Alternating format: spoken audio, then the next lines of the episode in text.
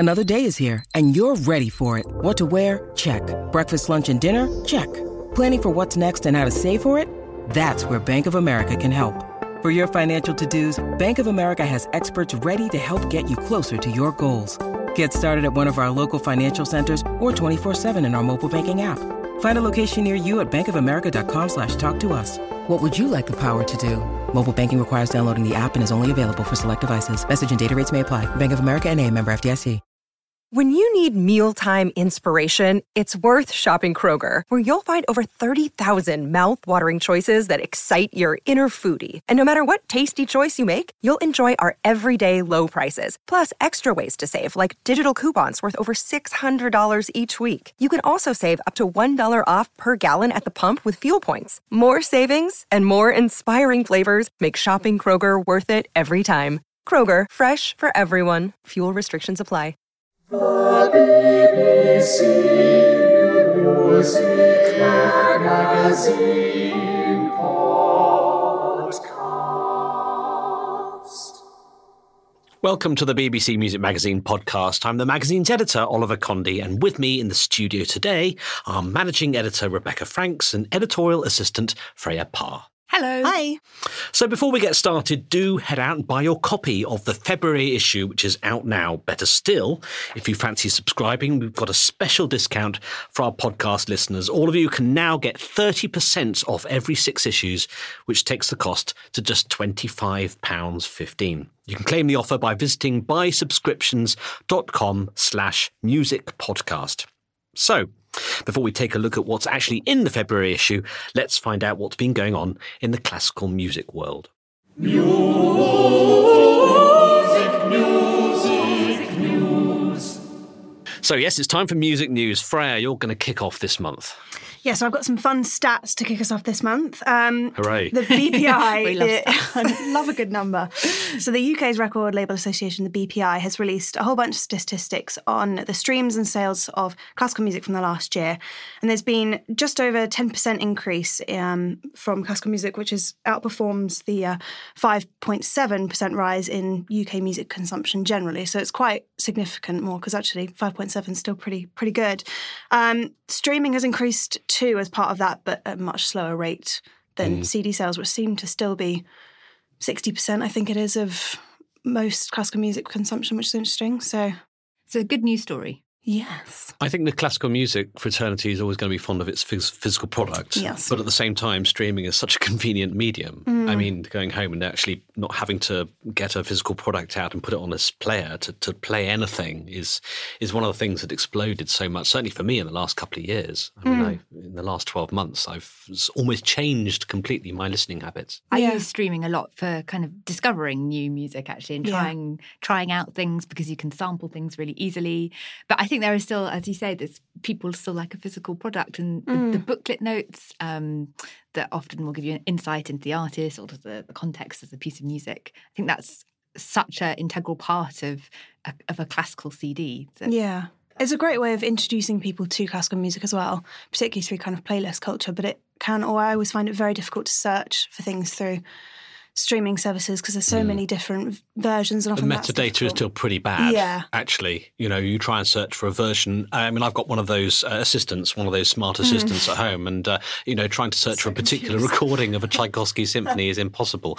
And actually, as Richard Morrison says in this issue, that he's actually mourning the demise of the booklet note, because if you are listening on streaming, there's no way of finding out about it unless you go online and actually actively search. But yes. Well, there's one streaming service that do but I don't know what it is, but they do the booklet notes as part of it. That one. And Naxos Music Library, which you can stream on, they do the booklet notes as well. Because they're much more important than with other musical genres. I think the booklet notes for classical music. So an interesting stats. But good news story. And I think it's just really now how the industry continues to make money, continues to make a profit from streaming. Yes, good news. My story is rather less good news. The death of Jean Joubert, composer of South African birth, died at the age of 91. But I mean, an incredible legacy, particularly of choral music. I've certainly enjoyed performing his works over the years. Academic, worked up in the University of Hull, and it's where he wrote this gorgeous anthem, There Is No Rose, which we're going to hear a clip from now.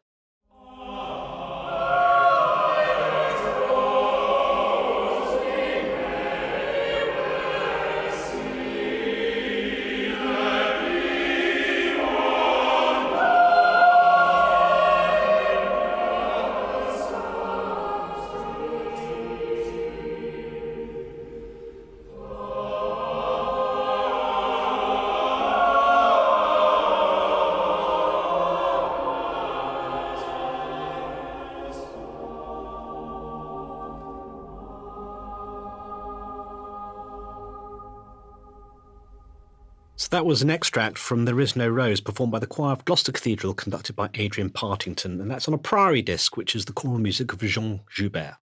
Yes, it's sad because actually recently there was a flourishing of interest in his music for his 90th birthday, which included 4 new recordings, I think one from Wells Cathedral of his choral music, and the premiere of his opera, Jane Eyre. So, yes, it was so sad that there was just this really recent flourishing of interest. Yes, an incredible composer, huge legacy. And I think we're going to really sort of start, you know, as one always does when composers die, when they pass, you know, there's a renewed interest in their music. And so hopefully a lot of his music will now resurface. So this month we announced the nominations of the BBC Music Magazine Awards, which you can find online on our website at classical-music.com. So to kick us off with our discussions of what's been nominated, here's a quick extract of all 3 nominations in the instrumental category.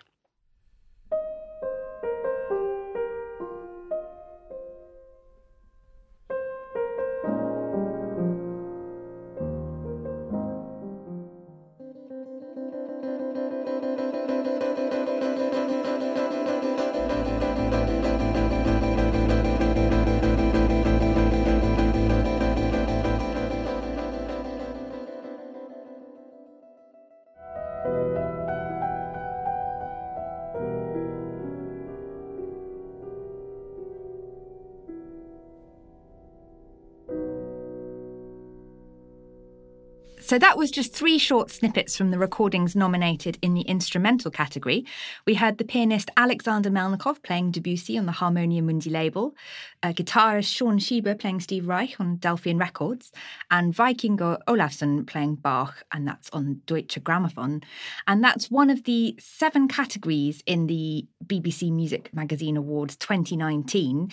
And you can vote now for your favourite discs at our website, classical-music.com/awards. And that closes on the 19th of February. So this is really the result of quite a long behind-the-scenes process that we've had, listening to all the discs that were given 5 stars in the magazine last year. We had a great day with our jury, who cover everything, the specialists in everything from medieval chant up to notes written far more recently in the last year or two, and had to have a lot of discussion and debate to choose these shortlists, which we're very proud of, and we'd love to hear which discs are your favourites. Yes, there's a huge amount of variety, actually, isn't there? I mean, just having a look at the chamber nominations, there's, Basovitz chamber music, there's a solo recital by Patricia Kopachinskaya, and Debussy Late Works. I mean, it's a huge amount of variety in there, and I think it's, I mean, I would hate to have to choose between a lot of them because, I mean, it sounds very cliched, but they're kind of all winners, aren't they? They absolutely are, and I think that's definitely how our jury felt. Yeah, so do go and vote. Yeah, so it's classical-music.com/awards, and, well, it's open now for your votes. So go along and click. These months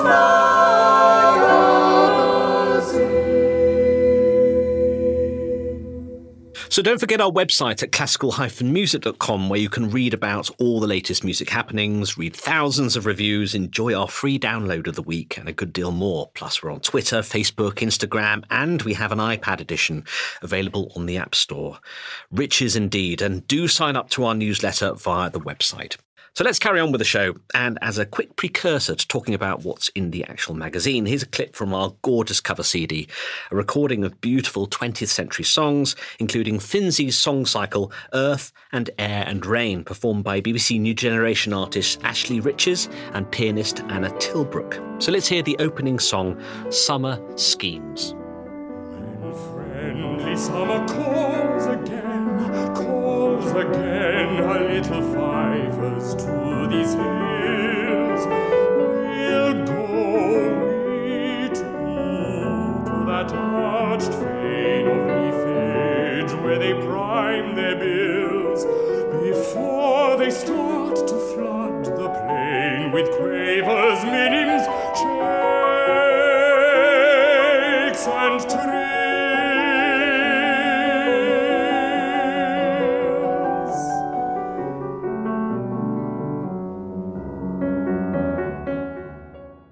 So that was Ashley Riches and Anna Tilbrook performing Summer Schemes from Gerald Finzi's song cycle Earth and Air and Rain, written sort of pre-war, so beautiful sort of bittersweet song cycle. I adore Finzi's music. And we've also got music by Manuel de Falla, Serrano, Obrador, and a good deal more. On the cover of this month's magazine is pianist James Rhodes, a very sort of a provocative artist, interesting, fascinating individual, very talented pianist, and very passionate about the way that he presents his programmes. So it's been fascinating to have him sit down and be interviewed by John Evans in what is a very revealing interview, actually. His thoughts about concert going and the way that people enjoy concerts and the way that artists present concerts is a theme that's always worth exploring, and he does it in a very interesting way. So that's really worth talking about. I've been to a few James Rhodes concerts, and he's absolutely fascinating to watch. The audience is hanging on his every word and every note. Really seems to have this ability to communicate powerfully with his audiences. Yes. Mm. And his books are incredible. I've read both of his books, and they hit you very intensely. He's got a miraculous way with words that completely paint a picture. So I think he's just as good as words as he is with notes. But yeah, it was fascinating to sing it all from his perspective with John. So. And also the fact that music has really, saved him. Music has really brought him out of a very dark place, a very, very uneasy childhood. And music is something that he's been able to use to work through his various sort of mental health issues. Yeah, it's very hard not to be in awe of his sheer courage. Yeah. I find, because he was abused as a child, and the trauma sort of led to ongoing mental illness, and he's had that huge fight in court to be given the right to publish his story. So sort of just in terms of, as I say, the sheer courage and grit and determination, but to be out there in the world telling his story, twinned with this utter passion for the great composers, for Bach, for Rachmaninoff, for Chopin, for Beethoven, for that to not be undiluted. It makes him a really fascinating individual, I think. You hear so much about the kind of cliche of the healing power of music, but he is proof that music can be completely healing, and can, the struggle he has to get on stage, but it is clearly worth it. And he's actually curated a playlist for us as well, so have a listen. He's got all of his kind of favourite works that have really impacted him over the years, that is on our Spotify page. Oh, that's interesting, because in his books he also always sort of wants to point people towards playlists, and to go and listen to music, and to take part in it. And actually, he's advocated for taking half an hour to bring some creativity into your life each day. So you don't just sit and watch TV, you might actually sit down and try and play the piano or learn something. And that passionate belief, I think, is very inspiring. Definitely. So, Freya, talking of gritty and challenging, we're going to talk about a rather wonderful recording of the month. Yes, so let's kick off with hearing an extract from it, and then I'll go into a bit more detail. This is from a record of Lutoslawski's Symphonies No. 1, 4 and Je Venetienne, that was a mouthful, performed by the Finnish Radio Symphony Orchestra under Hannu Lintu, and we're going to listen to the finale from Symphony No. 1.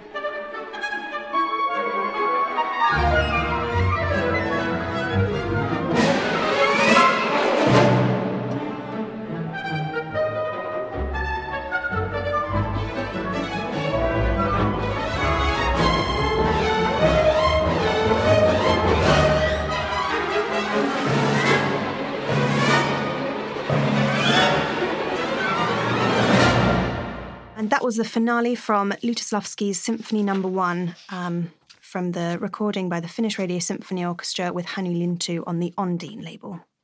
This is a great introduction to his orchestral writing if you're unfamiliar with him.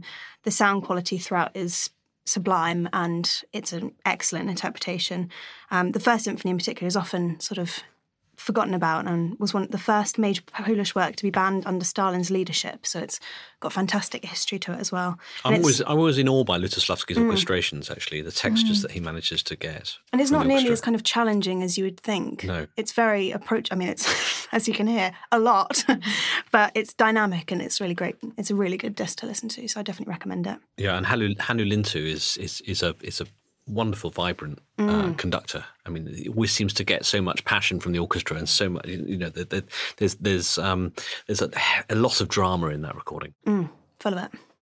So, Rebecca, what have you got for us this month from the magazine? Well, I think it's a bit of light relief, really. It's our piece called Divas Behaving Badly, which is a brilliant piece by Dr. Alexandra Wilson about how opera singers of the 1920s, although we're finding themselves challenged by the new jazz, film and sports stars who were vying for celebrity status.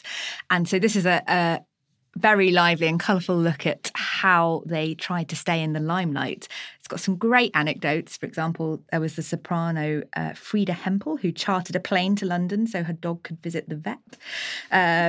Luisa Tetrazzini, she had an unpaid tax bill, which landed her in some hot water.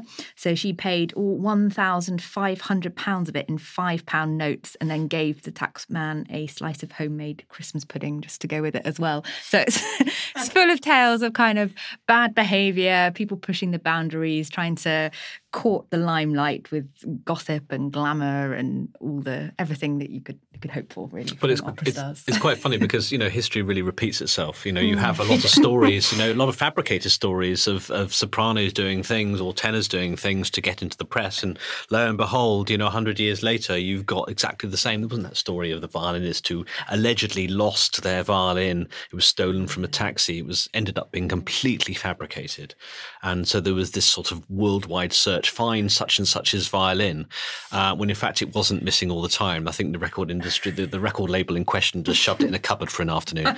So I think, you know, and all these sort of presenting, record contracts to nuns behind bars in a Carmelite monastery, you know, all those kind of gimmicks that really sort of give a story a bigger spin than they necessarily deserve. It's a good bit of fun, isn't it? It is, and I think there's still that big appetite, definitely, for opera singers today to kind of spice up everyday life a little bit. You know, you think of Anna Netrebko. She's got this Instagram account, which if you've not followed, you definitely should, because it's kind of the diva lifestyle, exactly as you would imagine. Yeah. So now we're going to talk about the discs we've discovered this month in First Listen.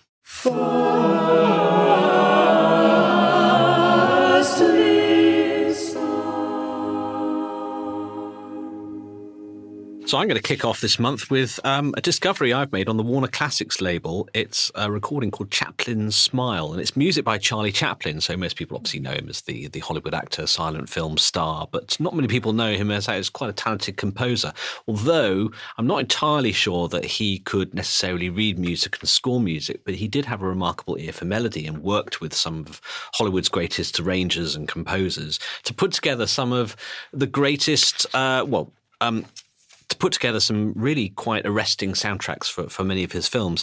And this is a delightful tribute to Charlie Chaplin by violinist Philippe Quint with pianist Marta Asnavorian. And it's just a delightful kind of collection of bonbons, really, and arrangements of Chaplin's sort of most delightful melodies. This particular one is called Mandolin Serenade and features a guest appearance from Joshua Bell.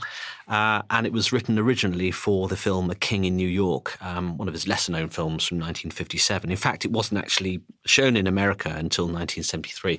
But it's a delightful piece of music, and I just loved the passion and the delight that comes through.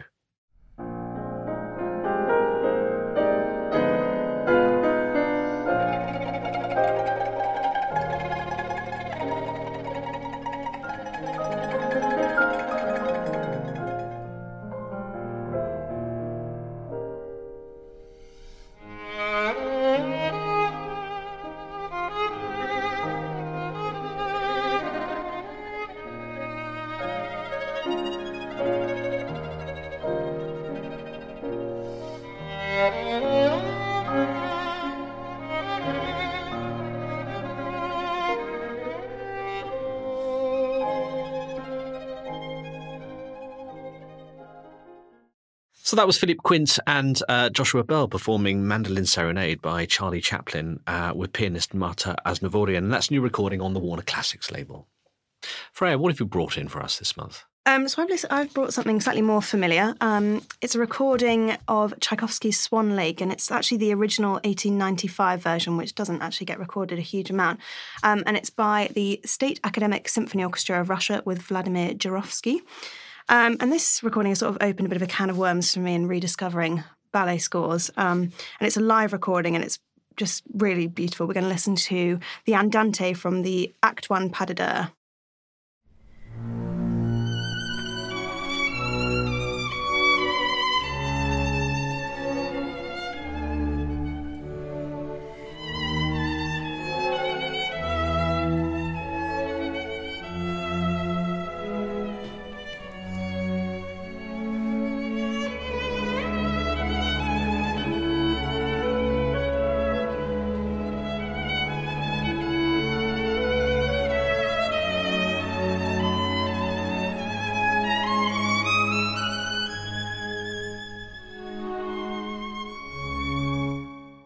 Yes, that was from the Act One Pas de Deux from Tchaikovsky's Swan Lake.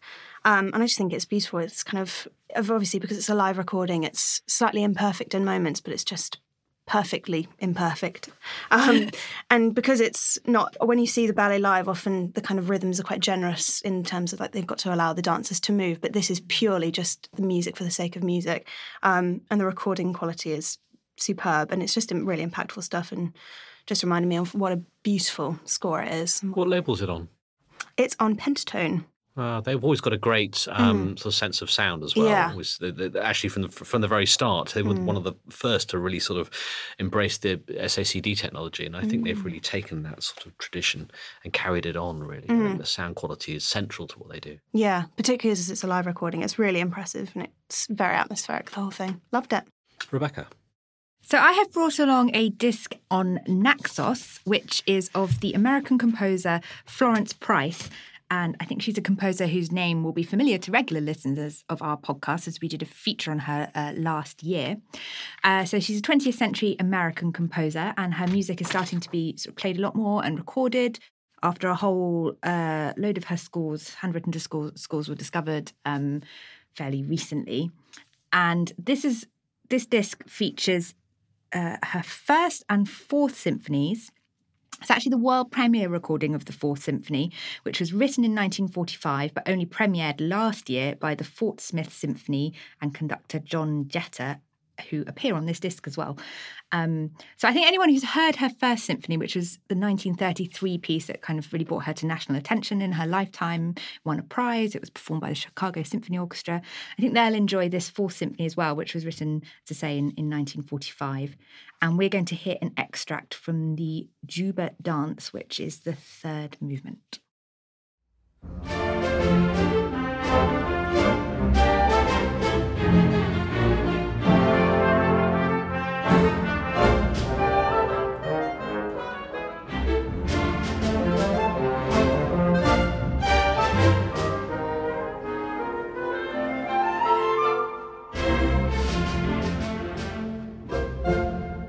So that was the Joubert Dance, which was the third movement of Florence Price's Fourth Symphony in D minor.